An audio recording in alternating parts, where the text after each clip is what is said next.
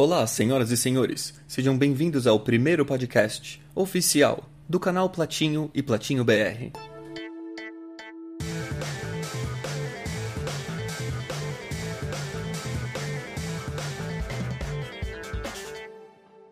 Para quem não sabe, eu tenho dois canais. No canal principal, eu posto aquilo que já teve um pouco mais de trabalho, edição e cuidado. E o canal Platinho BR é uma espécie de cozinha do canal Platinho. Lá eu posto coisas mais arriscadas, experimento coisas, às vezes boto o que eu gostaria de botar no canal principal, mas que poderia acabar dando problema com o algoritmo, seja por falta de visualização, seja por conteúdo um pouco mais polêmico. É um conteúdo mais informal, mais para manter contato com o público, ligado mais aos interesses específicos do público também. Mas com o tempo, cada vez mais o conteúdo de lá foi ficando de qualidade melhor.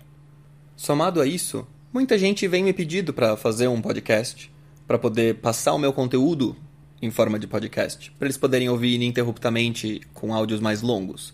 É isso que a gente vai resolver aqui.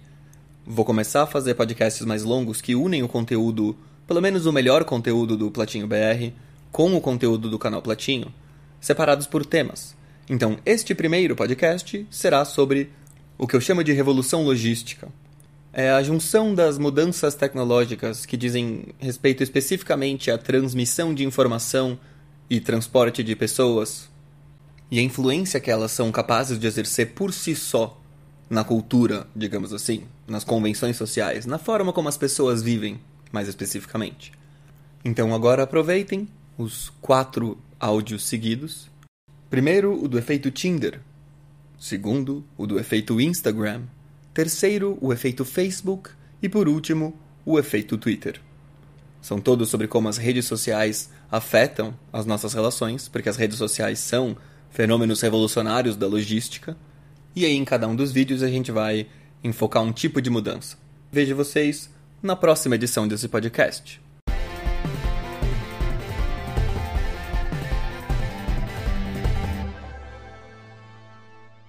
O efeito Tinder.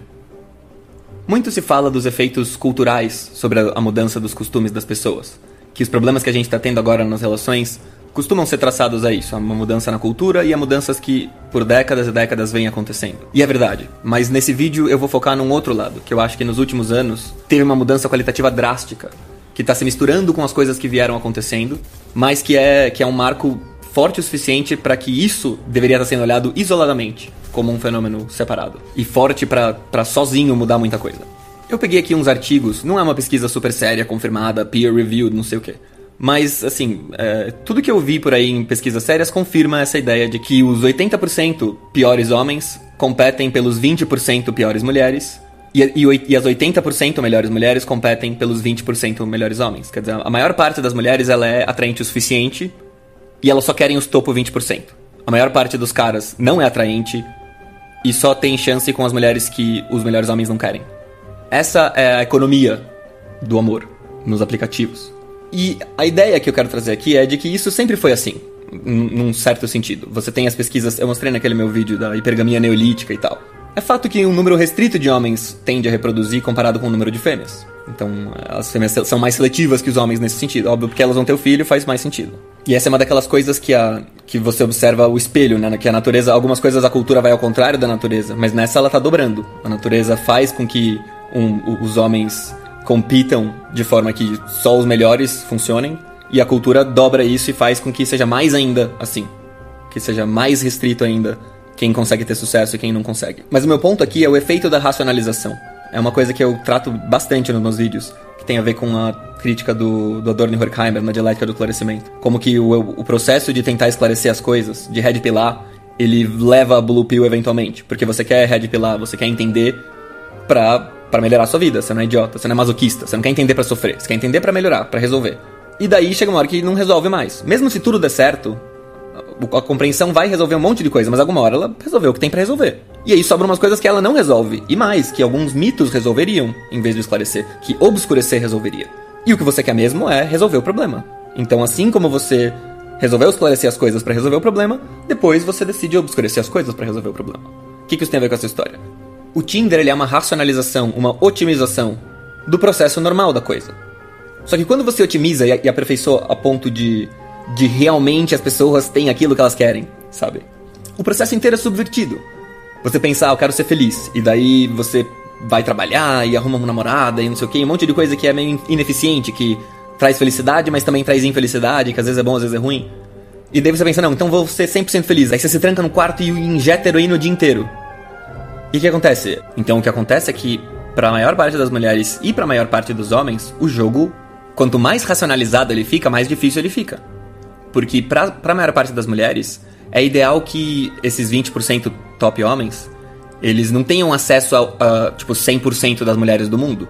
Quanto mais mulheres eles puderem ver, sendo que se não tiver otimizado o sistema, essa é a questão da racionalização, de quando você otimiza totalmente o sistema. A competição fica brutal. Então, o Tinder e os aplicativos, eles fazem, eles garantem que o negócio seja totalmente racionalizado, de forma que vai ferrar 80% dos homens e 80% das mulheres. E outra consequência é que a maior parte das mulheres despreza esses 80% dos caras que tá infeliz. Mas esses 80% dos caras infelizes não despreza a maior parte das mulheres. E para mim, o clima atual de desprezo em massa das mulheres pelos homens é isso.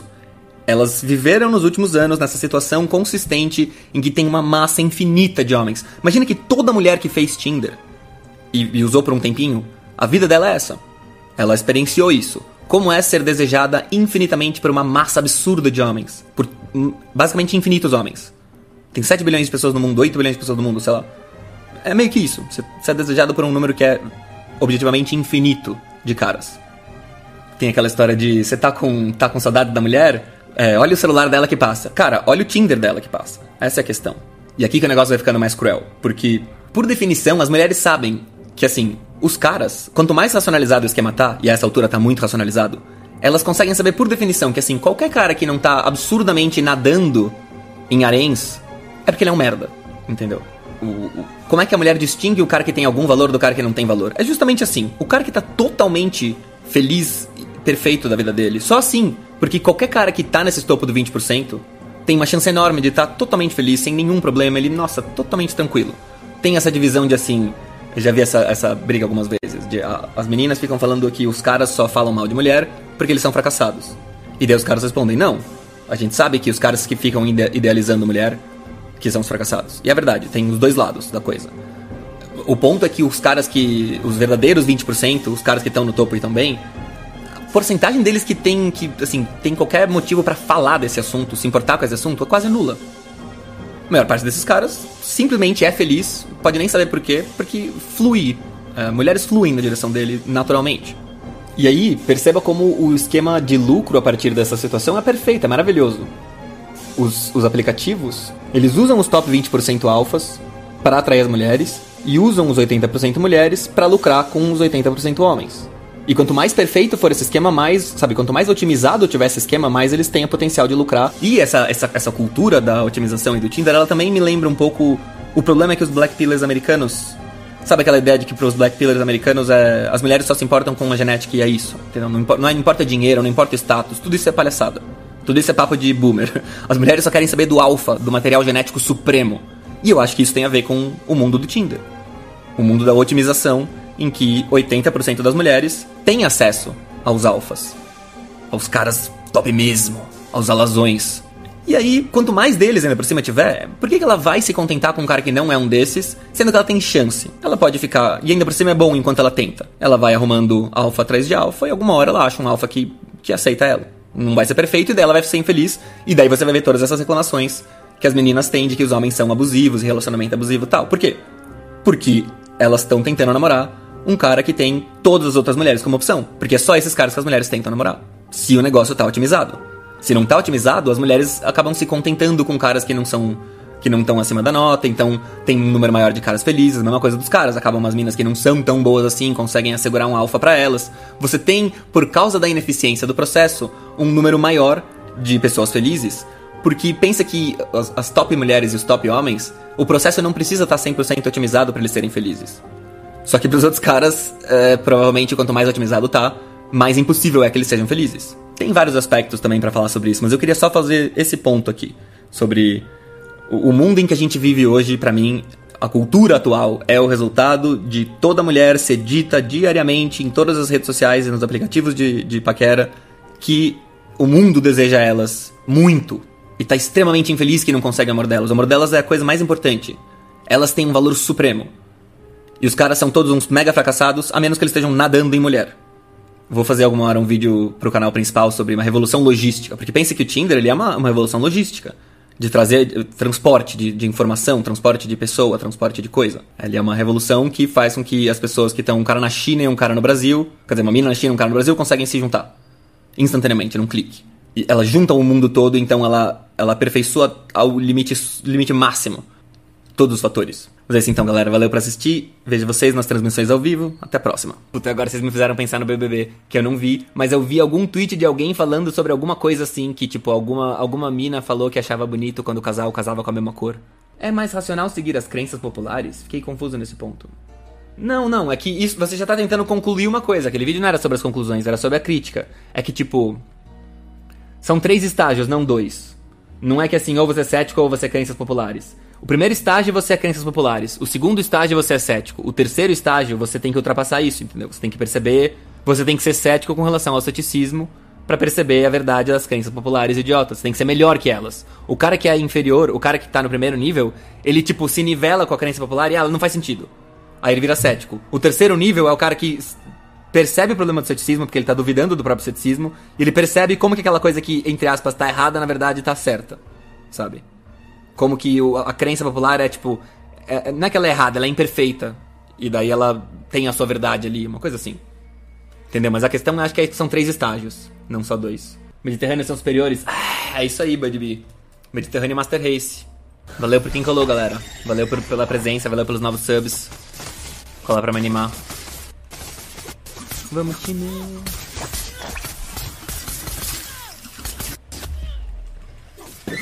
Ih, peraí, chegou minha comida. Alô? Boa noite. Tô descendo, obrigado. E tá vendo? Se eu tivesse uma namorada, ela podia jogar pra mim agora, mas eu não tenho. Migtal refutados.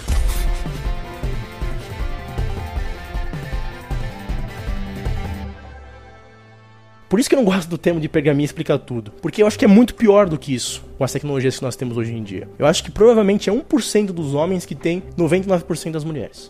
Em janeiro desse ano, o Newman do Liberdade Masculina tinha lançado um vídeo sobre as e-girls.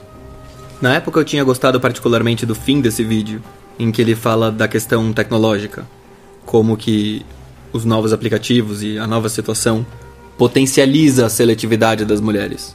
Como que se o normal já é as mulheres quererem só os melhores caras, com os aplicativos elas só querem o melhor do melhor.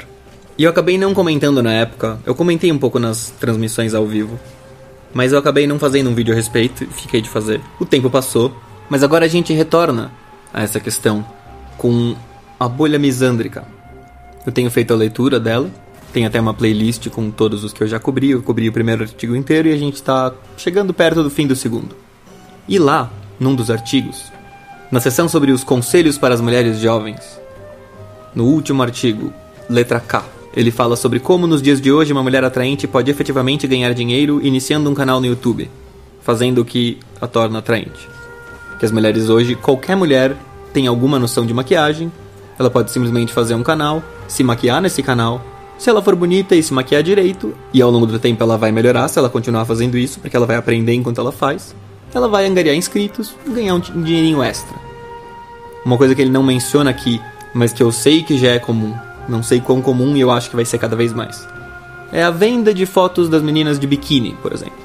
Não, não desonra elas, elas podem fazer isso às vezes até tendo namorado, porque as meninas colocam no Instagram as fotos de biquíni delas de graça. Elas podem oferecer, e elas já oferecem fotos de biquíni um pouco mais picantes, às vezes foto de lingerie, não, nem precisa ser nada excessivo.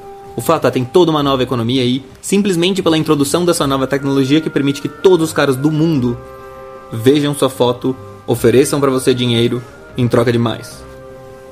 E existe uma demanda virtualmente infinita por isso. Pelo menos por enquanto, aparentemente, a demanda é meio que infinita. E eu tô falando disso, é um comentário sério isso que eu quero fazer aqui. Porque eu, eu entendo o lado do cara da bolha misândrica. Essa é a minha opinião sobre essa história. Então, um lado meu vê a coisa do, do jeito que ele tá vendo, de pensar: não, não é possível que isso aí tá certo. Não é possível que não vai dar errado. O cara da bolha misândrica falou, em 2010 isso aí vai estourar, vai dar errado. Aí agora no artigo de 2020 a posição dele parece ter sido, não, ainda vai estourar, ainda não estourou de vez, porque os caras do banco inflacionaram, imprimiram dinheiro infinito e emprestaram e tudo mais. Então assim, parecia que já não teria como sobreviver. Como que os Estados Unidos estão trilhões de dólares de dívida? Continua e vamos ver. Talvez não dê nada. Talvez o sistema tenha se adaptado. Essa é outra, o que a outra parte de mim acha.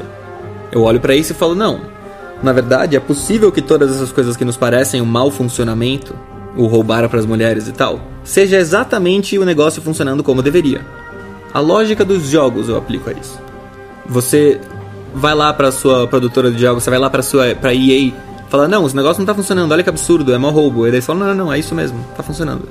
Quer dizer, pra gente tá ruim, mas pra eles tá, é o que era o que era pra funcionar. Working as intended, eles falam. Então, pensa que esse jogo horrível é como se alguém tem desenvolvedores desse jogo, tem gente que lucra com esse jogo e tá vendendo esse jogo para nós. Dá pra ver assim, nesse sentido. E me parece que é possível supor que existe um jogo aí que tá funcionando como deveria e com gente lucrando no processo e que não deve entrar em colapso algum, pelo menos não por razões internas. A menos que alguém vá lá destruir de fora, o negócio vai funcionar. Tá funcionando bem. Do que, que eu tô falando? A mulher é o novo cidadão, o sujeito do ocidente.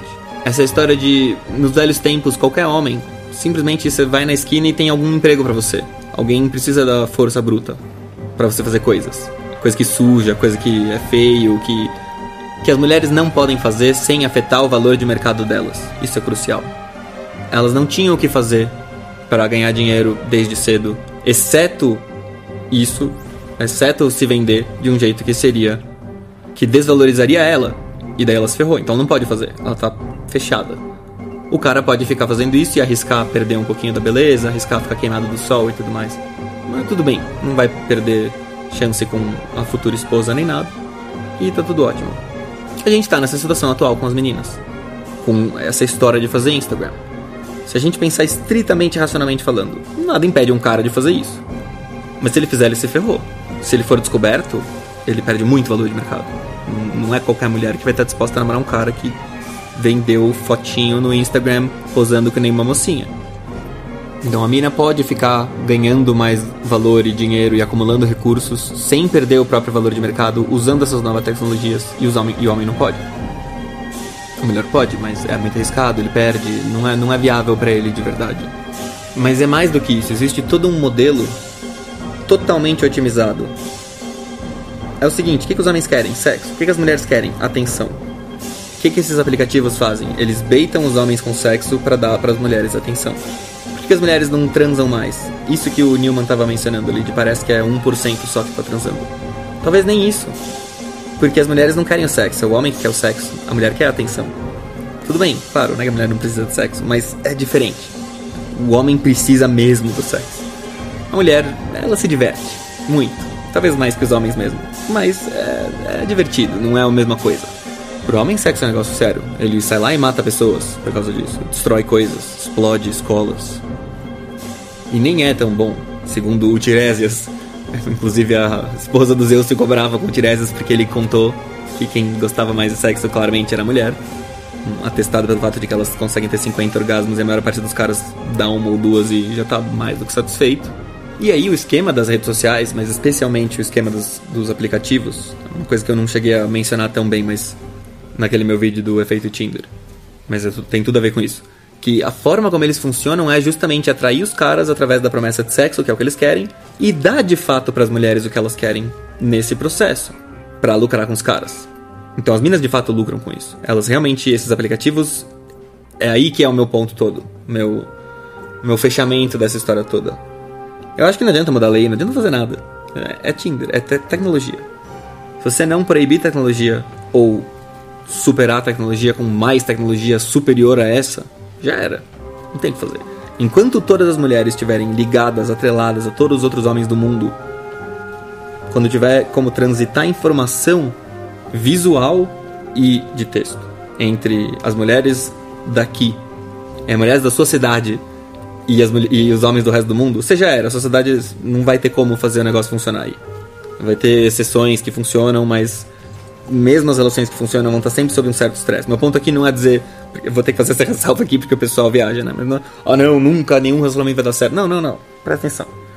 Tô falando que existem forças grandes e fortes o suficiente para que não só tem menos chance de não ter divórcio, sabe, de durar para sempre, como vai ter mais estresse ou em um ou em outro ou nos dois membros da relação por causa dessas forças. Porque pensa que o mesmo o cara que não quer terminar, a mina que não quer terminar, são tentações. Tentações extremas são forças que atuam contra o relacionamento. Se tiver 50 menininhas, jovenzinhas, dando em cima do cara toda vez que ele sai de casa. Cara, um dia ele vai brigar com a mulher e ele acaba caindo em tentação, entendeu? Essa é a vida normal hoje. Simplesmente pelo fato dos dois trabalharem, ah, mas dona de casa também trabalha. Não, meu ponto é simples. Meu ponto é que o trabalho da dona de casa e o trabalho do, do marido fora, pelo menos em tese, a mulher consegue não ficar totalmente estressada, exceto em certas fases da vida da criança.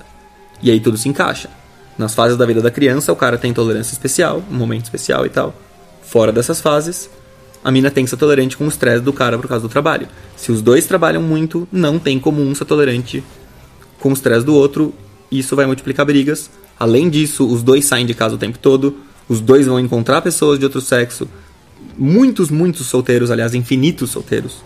Esse é outro fator que eu acho que a existência de uma pool infinita de solteiros, de um mar de solteiros. No caso das mulheres, isso é muito mais marcante, né? Quanto mais feio você for como cara. Mas mesmo assim, se for pegar todas as minas feias mesmo que você conseguiria conhecer, são infinitas. Só esse fato já é uma pressão permanente sobre todas as outras relações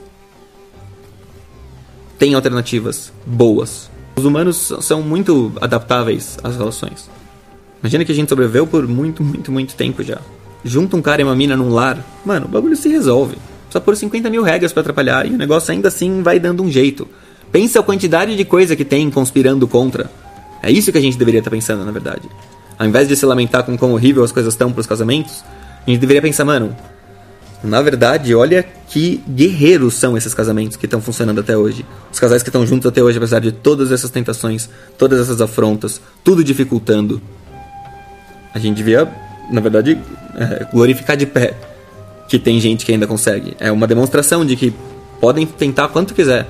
Podem tentar, mano, ferrar tudo. Eles que venham.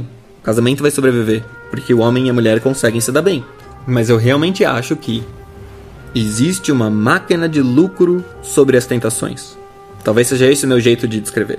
Que você vai ter a crítica da galera que vai dizer, ah, o neoliberalismo, não sei o que. Eu não gosto, mas eu, eu tive que recorrer a essa narrativa como uma alternativa que seja mais compatível com a mainstream.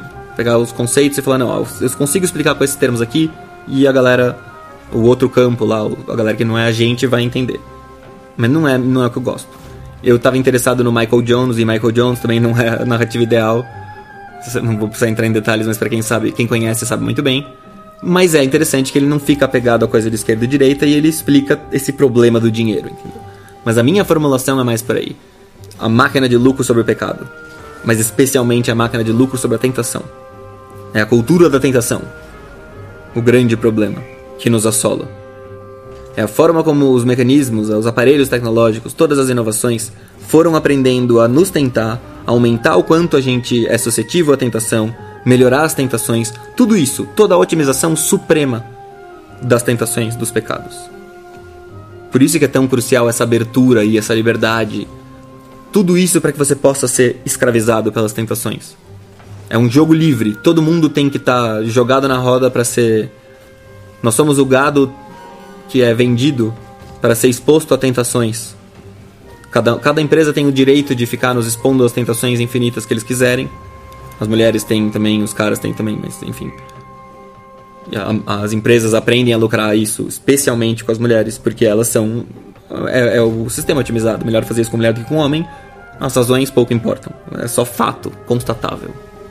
Mas é isso, galera. O que vocês acham dessa reflexão aí? Uma reflexão meio estranha. Mas acho que já tava na hora de eu botar ela um pouco nesses termos aí. E daí vamos ver se a gente faz uma continuação, porque agora já virou uma série. Falou, galera.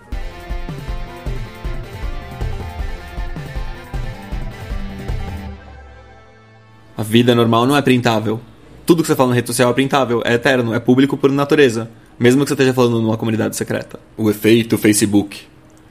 Dando sequência à nossa série Efeito Tinder e Efeito Instagram, eu trago agora para vocês uma teoria que, na verdade, eu já tinha, já falei um pouco sobre ela por aí. Que é o efeito Facebook mesmo. Mais especificamente o Facebook do que qualquer outra coisa. O efeito Instagram. Eu acho que ele mistura redes sociais, o próprio cara da bolha fala Instagram barra YouTube. Acho que dá para fazer essa relação sim. Os dois têm esse propósito de fazer homens encontrarem essas mulheres. Homens de qualquer lugar do mundo encontrarem elas por, pela imagem delas. Essa é a essência do mecanismo. Mas o negócio do Facebook, o tipo de fórum que o Facebook se tornou global, com todas as bolhas sendo misturadas, uma coisa nunca antes vista. É a Torre de Babel sendo reconstruída. Você, os humanos passaram a falar línguas diferentes. Por causa disso, cada um foi para um canto para não dar errado. O Facebook pegou todo mundo sem fazer eles falarem a mesma língua e botou de volta na torre. O Facebook é a Torre de Babel reconstruída.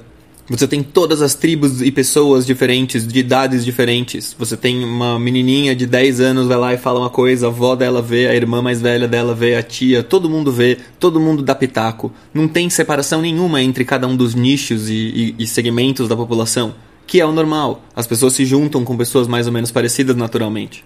E aí você acaba fazendo surgir bolhas dentro dessas redes sociais e vão falar do problema dessas bolhas e tal. Mas na verdade, não tem como ser de outra forma. As pessoas não vão falar a mesma língua. Ou elas vão ficar brigando, ou elas vão se separar e não brigar até brigar, sei lá. No fim das contas, é isso. E eu acho que isso que a gente identificou como problema, as pessoas indo, entrando nas bolhas, eu também identifiquei como problema, confesso. Na verdade, na verdade, é um sintoma do problema, não o problema. O problema mesmo é que juntaram todo mundo e não tem separação. Você não tem controle nessas redes sobre que tipo de gente vai ficar te assistindo. O que a, a forma como ela funciona é ficar juntando um monte de gente de tribos diferentes para ver as coisas e comentar. E, esse é meu ponto agora, isso gera uma ruptura entre a diferença do público e o privado. Eu acho que as novas gerações estão loucas nisso. Elas não têm muita noção da diferença entre público e privado. Tem coisas que as pessoas meio que acham, mas você não fala em público, é muito feio. E daí incitam você a concordar com ela e você não vai concordar, porque você não fala isso em público. Então não é questão de se é verdade ou não, é questão de que você está sendo rude. Eu lembro do o Justin Trudeau falou uma coisa. O pessoal ficou bravo no contexto porque era assim: sua avó não podia postar alguma coisa qualquer reclamando de forma rude dos, dos novos convidados da cidade na Europa. E aí ela podia ser literalmente presa por isso, por causa do comentáriozinho de Facebook dela. E a galera tava, pô, liberdade de expressão tal. Aí o Justin Trudeau fez um pronunciamento público em que ele falou literalmente: o fato de que o negócio é verdade não quer dizer que você. não quer dizer que não é hate speech. Não quer dizer que você não pode ser pego por isso. E a galera ficou revoltada, porque realmente agora quer dizer que eles podem censurar literalmente qualquer coisa. E. Só que ao mesmo tempo você fala, não, é, é verdade que tem. Não importa que a coisa seja verdade, você não sai por aí falando na cara das pessoas qualquer coisa. E eu acho que essa é a essência do negócio. Que o, a liberdade de expressão ela é diferente em cada lugar que você tá, nesse sentido. Você vai na casa da sua avó, é esperado que você fale de um jeito menos livre do que quando está com seus amigos. E a bolha do Facebook, ela mistura todos esses negócios. Você não tem como você falar de cada jeito com cada grupo, que é o normal. Cada um tem, você pode acusar a pessoa de ser duas caras, tal. Claro, tem tem limites, né? Mas um pouquinho diferente, especialmente quanto ao que você fala e o que você não fala em público. O Facebook é o público total. Só que ele, essa lógica da rede social é a lógica de você tem seus amigos, comenta coisas triviais, você tá meio que no seu cotidiano. O cotidiano normal das pessoas é um privado. Você conversando com seus amiguinhos sobre suas coisas privadas. Só que você tá fazendo isso numa rede social que é pública, todo mundo pode ir lá entrar e ver. Esse é o normal. E aí deu no que deu. É isso que eu acho. Porque você tem aquelas fotos assim, as pessoas falam, ah, hoje todo mundo na rede social, ninguém interage mais. Daí tem a foto lá dos caras, sei lá, 60 anos atrás também no ônibus, todo mundo lendo um jornal, igualzinho abs absorvido no negócio. Mas o que não tinha, que tem agora, que o Facebook faz. E que outros fóruns também não tinham e o Facebook faz. Essa, essa, essa é a minha questão. E mesmo novos fóruns tipo Reddit da vida separam muito bem onde você vai. Os fóruns antigos eram muito setorizados. Cara, sempre teve essa separação pelo nicho. Você vai no fórum de, de sabe, sci-fi Daí tem uma. Você tá no mundo dos caras do sci-fi. Você vai no mundo. Sabe, cada um tem o seu mundo. O Facebook é. Todo mundo é o mesmo mundo. É o, é o público total de todos os nichos misturados. Sendo que os fóruns antigos separavam, sendo que na vida real é separado e tudo mais, tudo mais. Por isso que eu acho que essa é a questão. O Facebook é a Torre de Babel reconstruída. O efeito Facebook é quando você começa a juntar um monte de gente que naturalmente só quer falar as coisas deles normal, que é de boa quando está nos seus próprios grupos, mas daí quando você vai falar em público, dá muito problema, não é pra você ficar falando na cara das minas isso. É de boa você falar isso com seus amigos, mas você não vai falar na cara da mina. Mas então o que? Você só tem que ficar falando só em super, mega, ultra privado? Na sua mensagenzinha secreta? Não é nenhum segredo, não é nenhum negócio assim, é só uma questão de não pra falar na cara delas. Só que o negócio não dá opção. Ou você fica super, mega, ultra secreto, ou você fala, entre aspas, na cara delas. Então o efeito Facebook é isso de ficar jogando na cara das pessoas aquilo que você nem queria que fosse na cara delas, mas pela questão da plataforma, porque é bom pros caras, meio que o jogo é você comentar publicamente, porque aumenta, sei lá, a interação da rede, sei lá por quê. Mas claramente eles querem que você fique interagindo publicamente. No mínimo você vai ter que formar grupos secretos e interagir nesses grupos, e daí as pessoas tiram print e mostram todos os grupos. Não tem muito jeito. Você sempre vai estar falando num espaço que não é privado de verdade, que nem na vida real, quando você está com seus amigos na casa de alguém ou num parque. Deixa rastros eternos também. O negócio do print é isso. A vida normal não é printável. Tudo que você fala na rede social é printável, é eterno, é público por natureza. Mesmo que você esteja falando numa comunidade secreta. Tem essa também. E isso multiplica as brigas pelo seguinte: cada grupo tem o seu contexto interno. Tudo está sempre fora de contexto. Porque mesmo que esteja dentro do contexto quando você fala na rede social, você falou pensando num certo contexto da sua galera, o seu universo, e não no do outro. Você tem que ver qual é o problema do outro para você entender o que ele está falando.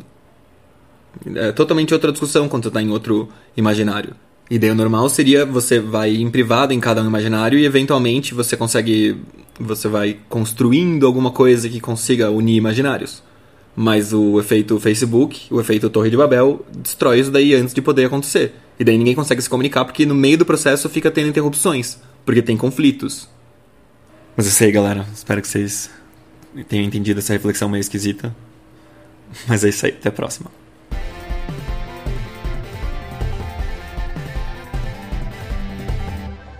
Um dos maiores vilões disso que eu chamo de a revolução logística na qual incluiu o efeito Instagram, efeito Facebook, efeito Tinder e agora o que provavelmente me deu mais problema na vida, o efeito Twitter. O efeito Twitter engloba a transição das redes sociais em que você faz posts maiores para ele, em que você tem um número limitado de caracteres, mas ele também envolve a transição da época do MSN ou do ICQ até para os tempos do WhatsApp. A mudança do contexto das conversas para algo que você faz quando você senta com calma e decide conversar, e cada coisa é feita a seu tempo, para esse novo contexto, em que você tem um limite máximo de caracteres, todo mundo responde muito rápido, você não tem as fronteiras, por exemplo, da época do Orkut, cada discussão é tida no seu, na sua página apropriada. O Twitter é o que é. Todo mundo se joga para qualquer lado, as pessoas estão soltas por aí, é como se fosse um grande mar infinito de gente sem fronteiras ou barreiras alguma. Por isso o Twitter engloba aquele efeito Facebook, a Torre de Babel, mas acrescentando ainda por cima o efeito que é o que acontece na transição do MSN e do ICQ para o WhatsApp e o Telegram, que é o contexto em que você faz os posts. Aquela coisa de acordar e sentar na, no banheiro e fazer lá o seu tweet. Esse é o contexto. Você está acordando, você pega a sua mensagem e responde rapidinho ali no celular alguma coisa. Esse não é o contexto do MSN em que você vai lá às sete da noite, depois do trabalho, senta, conversa e fala um tempo com a pessoa, com mais de uma. Você dedica o devido tempo a cada conversa, você não vai conversar com 70 pessoas. E eu lembro, por experiência pessoal mesmo, que as pessoas com quem eu conversava era normal que a gente trocasse mensagens longas, mensagens com vários parágrafos. É uma coisa que às vezes ainda acontece em mensagens de fóruns, no Facebook às vezes até. Mas o efeito Twitter é o que deixa isso para trás. E daí, na verdade, o WhatsApp, ele provavelmente é o epítome do efeito Twitter. Porque é nele que você nem precisa ter um limite de caracteres. Ninguém nem vai ler, já é um absurdo para você digitar um negócio e ninguém tem paciência de ler nada. Então o limite de caracteres ele já, já vem de fábrica, na atitude da pessoa que vai olhar aquela mensagem, porque quem diabos manda uma mensagem longa no, no negócio do, do celular? Vai lá, vai lá escrever um artigo e me manda depois o link, sabe? Ou talvez mais ainda as conversas que você vai ter no Tinder. Não, não, não, consigo imaginar, será que as pessoas mandam textão ali de conversa dentro do aplicativo do, de paquera como o Tinder e esses outros?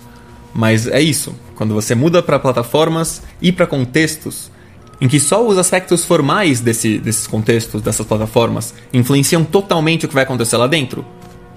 Quer dizer, o, o que, que acontece com as conversas quando agora todo mundo tá mais impaciente, todo mundo vai escrever coisas mais curtas, vai ser rápido, vai ter interação com um número muito maior de pessoas, não vai ter fronteiras determinadas por. de nenhum tipo, na verdade, né? Mas você nunca sabe direito o contexto. Você vai parar no Twitter de uma pessoa, você precisa procurar ali indícios para saber que tipo de pessoa ela é, para você poder interpretar mais ou menos de onde ela tá vindo quando ela fala alguma coisa. Sabe a Lady Paul? Você nunca sabe quando alguém tá sendo irônico ou não na internet. É, é esse efeito, mas é um efeito extremo de o cara fala um negócio, pode ser alguma vertente de, de coisa da Rússia ou pode ser alguma coisa americaninha, vai saber, ninguém sabe. Pode ser qualquer lugar do espectro. É infinitamente mais sujeito a mal entendidos do que se você vai lá no fórum de sci-fi e tá lá dizendo alguma coisa, você já tem uma noção que é um nerdzinho com uma camisa X falando, você já beleza, eu sei que tipo de coisa ele tá falando. No Twitter, todo mundo é um louco na rua gritando num megafone. Basicamente isso, você não tem a menor ideia do, de que, por que, que o cara tá lá e por que, que ele tá falando. Pra quem que ele tá falando. Pra quem passar. Qualquer um. E qualquer ideia complexa demais, você já nem tem. Você não consegue nem pensar em formular essa ideia. Ela não vai caber em 400 caracteres. E aí você começa a ter o efeito de verdade, que é a parte do problema. Tudo isso é só engraçadinho. O problema é isso começa a afetar o seu próprio jeito de pensar. Você começa a pensar tudo de um jeito que isso, tá, isso seria um tweet longo demais. Seu cérebro nem tem paciência para pensar nessa coisa porque ela é totalmente inútil. O nosso cérebro é totalmente atrelado a aquilo que a gente faz. O cérebro atrofia se a gente não usa a coisa. Se você começa a só pensar e falar, em, quer dizer, se você começa a só falar em termos de 400 caracteres, só falar em termos de quando, o que, que eu consigo digitar com o meu dedão aqui na fila, no celular, falando para sei lá quem, no WhatsApp. Quando você começa a participar dessa história todo dia, quando esse é seu cotidiano, seu dia a dia, você é que nem o Chaplin na fábrica girando, sabe, girando alguma coisa ali para pôr o parafuso e daí quando você sai por aí você tá girando parafuso também. É isso. Você na vida começa a ser um cara que fala como se estivesse no Twitter, que pensa como se estivesse no Twitter, que interage como se estivesse no WhatsApp. A sua capacidade de manter conversas longas sobre grandes temas, linhas de raciocínio complexas e que dependem. Porque você tem que estar acostumado a, é isso. São conversas de dias às vezes que você precisaria ter para conseguir desenvolver um pensamento inteiro. Você não chega nem remotamente perto disso, você ri disso. Ha! Que tipo de idiota faria uma coisa dessas quando na vida real as conversas só duram 400 caracteres e são tidas no WhatsApp, entendeu? É isso. O meu ponto é que existe um grande emburrecimento das pessoas que é ligado ao fato de que é inútil, na maior parte das vezes, quando você interage com os outros, desenvolver todas aquelas capacidades que não conseguem se manifestar em 400 caracteres em conversas rápidas de gente que está com pressa no celular. Só que daí o Twitter, por isso que ele é o efeito ele mesmo, tem a cereja do bolo dessa história toda, que ainda por cima tem um mecanismo supremo de você clica no negócio e retweeta o negócio que você interpretou fora de contexto, para todo mundo interpretar fora de contexto junto. E aí que o negócio fica maravilhoso. Para mim, o Twitter funciona por causa dos mal entendidos. Os mal entendidos, você vê a coisa fora de contexto e achar estranho, isso é o que faz a rede funcionar, o motor da rede, o que inflama as hashtags e todas as coisas. É o fato de que você vê uma coisa escrita num lugar para um tipo de pessoa, num contexto específico, mas você é de outro contexto e você quer pegar aquilo e retweetar para o contexto em que aquilo tá errado. É justamente isso que é o mecanismo de retweets. É você pegar a coisa de um contexto e jogar no contexto errado. Isso que viraliza. As coisas que realmente viralizam não é só o que o cara vai lá e retweeta para ganhar apoio dos seus. É o que isso acontece e é redobrado em inimigos daquela galera, retweetando para mostrar como estes são idiotas e absurdos e tudo mais. Então, o efeito Twitter, de certa forma, é um efeito telefone sem fio também. Você tem tanto o emburrecimento das mensagens, no sentido de que não dá mais para passar mesmo nível de nuance e complexidade. No nível de que, mesmo a ideia que você vai querer expor, ela já vem com isso com esse viés assim de, bom, não é uma ideia do tipo que se discute em 400 caracteres, tudo mais, tudo mais. E ainda por cima, tá num contexto e vai necessariamente ser jogado num contexto completamente diferente.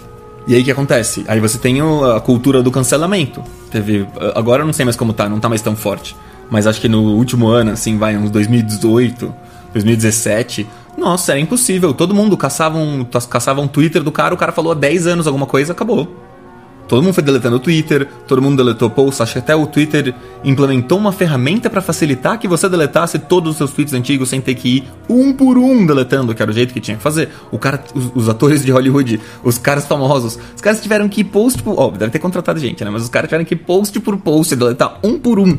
para limpar o negócio das besteiras que a galera fala. Porque é a vida, é a vida normal e é um contexto X. Você fala um negócio há 10 anos, nossa, é um contexto totalmente diferente. Isso tem uma. Isso é, um, é o elemento, talvez, final da Torre de Babel até. Do problema da Torre de Babel. Que não é só que você tá juntando todas as bolhas, é que você tá juntando todas as eras. A gente ainda tá no começo disso. A gente ainda não, não viu o supremo disso. Imagina daqui a 50 anos, quando todo mundo puder caçar os posts das redes sociais que você fez há 5 décadas. E aí vai poder comparar tudo, o tempo todo que cada um disse. O cara vai twittar lá no banheiro em 2096 sobre um tweet que eu mandei em 2012, falando que absurdo.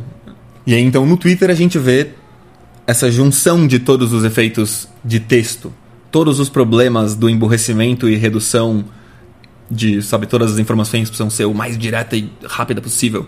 Todos esses cânceres jornalísticos, tudo que aconteceu com a arte talvez também, como é tudo produção em massa e consumo em massa e muito rápido, não tem mais o belo. O tweet, as pessoas nem corrigem pontuação. Tweet, todo, ninguém nem pontua tweet. Quem pontua tweet? É tão absurdo que você sabe que o cara tá bravo se ele põe um ponto final, geralmente. Porque ninguém põe ponto final. Os caras põem ponto final porque ele tá. o cara tá bravo, entendeu? E aqui a gente chega ao Coltane, um dos melhores canais da Manosphere Internacional. Em alguns aspectos é o mais parecido comigo, mas ele faz vídeos mais longos e. Enfim, quem gosta do meu canal, eu acho que vai gostar do dele sim. Então recomendo fortemente. E ele tem esse vídeo, The Hive Mind, a mente coletiva, mente coletivista, mente de colmeia foi um de vocês aí que me recomendou, um dos viewers. Eu leio os comentários, costumo não dar muito, muito coraçãozinho por aí, porque às vezes vocês comentam umas coisas não muito amáveis. Mas eu dou uma olhada e eu vejo essas recomendações que vocês dão. O problema é que geralmente eu não lembro quem foi. Ou onde estava. Se estava no Facebook, numa mensagem privada ou alguma coisa assim. Mas eu vi esse vídeo e é maravilhoso. Muito, muito bom. Daí ele fala do Twitter. Ele fala do efeito Twitter, basicamente. Porque é o efeito da mente coletiva. O Twitter é como se fosse um proto-sistema de telepatia humana que passa o pensamento instantaneamente de um lugar do mundo até o outro lugar do mundo. E comparado com posts, a energia que te requer ler o negócio, isso faz toda a diferença. É logístico, a transmissão da informação é o que mais importa aqui. O Facebook, você vê um bloco de texto ali, você não recebe nenhuma informação a menos que você engaje. O tweet você consegue receber informação mesmo que você nem queira. Você bate o olho e você sabe o que aconteceu ali no tweet é muito perfeito para passar informação instantaneamente, de forma que ele multiplica todos os efeitos possíveis da transmissão de informação. Então ele multiplica os efeitos das outras redes sociais, no sentido de que aquilo que acontece nelas e que dá para acontecer nele acontece e mais forte ainda. E uma das coisas, que é o que o Coltrane fala no vídeo, vocês conhecem aquela tal lei de Briffaut, que é as condições da família são determinadas pela fêmea e não pelo macho da espécie humana. Se não for vantajoso para a mulher, não tem família, não tem associação. E o que o Coltrane fala é, e eu concordo com esse ponto, como essas redes sociais e todas essas tecnologias, elas vão tender a reproduzir as nossas tendências naturais, orgânicas, biológicas e tudo mais. Então, a lei de Briffaut funciona no Twitter. Quem determina as condições sociais, ele fala disso, que a lei do Briffaut, na verdade, ela é mais ampla. Quem determina as condições do discurso público são as mulheres do discurso público aceitável, a janela de Overton, aquilo que pode ser dito. E eu concordo totalmente que, o, por definição, o discurso público é aquilo que você pode falar na frente das mulheres. Acaba sendo isso. Eu não vejo tanto do jeito deles, eu não teria ido pela explicação da lei de Briffaut, mas o Coltrane é um ícone aí, então vale a pena mencionar. Eu vejo mais pelo lado assim, da perspectiva dos caras. Se as minas se importam, com qualquer coisa, então melhor nem falar, porque a gente se importa mais em ficar com elas do que com passar a nossa ideia para elas. Dane-se, não precisa que ela saiba da nossa ideia. Não vai, não vai servir para nada. Então a vida de cada cara no seu uso pessoal das redes sociais é essa de você prefere ficar quieto do que deixar a mina saber o que você acha para não se prejudicar em coisas que realmente importam para você, como ficar com elas. E elas não não estão nem aí porque quer ela diga isso ou aquilo, dificilmente vai fazer alguma diferença dos caras que querem pegar ela. Talvez hoje em dia faça um pouco mais, mas justamente porque a janela de Overton muda. Aquilo que é aceitável se dizer e não se dizer, muda. E hoje talvez as minas tenham que tomar um pouco mais de cuidado com o que elas dizem, mas, segundo essas próprias confabulações, tem a ver com o que elas mesmas acham aceitável. As mulheres acham que tal coisa é aceitável, então naquela época o discurso público pode falar tal coisa, depois muda. Ou seja, se as mulheres acharem que é tudo bem fazer certas críticas às mulheres numa certa época, vai poder fazer. Não quer dizer que nunca pode criticar a mulher, entendeu? Quer dizer que as críticas a elas vão ser determinadas por elas mesmas no discurso público. Mas elas não controlam o discurso privado. Isso contrasta com aquelas coisas que eu falei sobre o discurso público e o discurso privado na Grécia Antiga. Como que a voz pública da mulher só funciona na hora de. Na antiguidade, a mulher nunca vai lá e fala. No, sabe, não sobe no palanque para falar as coisas normais. Ela, a voz dela ela não tem mutus, não tem ressonância mítica não ecoa como verdade, não ecoa como aquilo que se diz, mais especificamente. Ecoa como o que uma mulher disse, não é o que se diz. Sendo que quando um homem vai lá e fala, você simplesmente diz que estão dizendo, falaram aí. Nem sei quem foi. Os homens são meio intercambiáveis, os homens estão falando isso aí. Mas a mulher é um ser particular. O que quer que ela diga é o que ela acha. Não quer dizer nada sobre o mundo, não quer dizer nada sobre a voz dos outros. Então ela não é representante legítima de alguma voz coletiva. Mas na hora que ela vai falar da violência sofrida pelas mulheres, ou dos outros homens até, dos, mas assim, sempre dos seus familiares. A violência contra os filhos, a violência contra os maridos e a violência contra as mulheres. Na antiguidade, isso ecoa assim, a mulher é totalmente respeitada e tem legitimidade, é ouvida e tudo mais, só para falar disso. E eu tinha falado sobre como até hoje é assim que a mulher, ainda assim, toda essa representatividade que as mulheres ganharam, na verdade é nesse contexto específico que está atestado desde Roma, Grécia e tudo mais, que sempre existiu.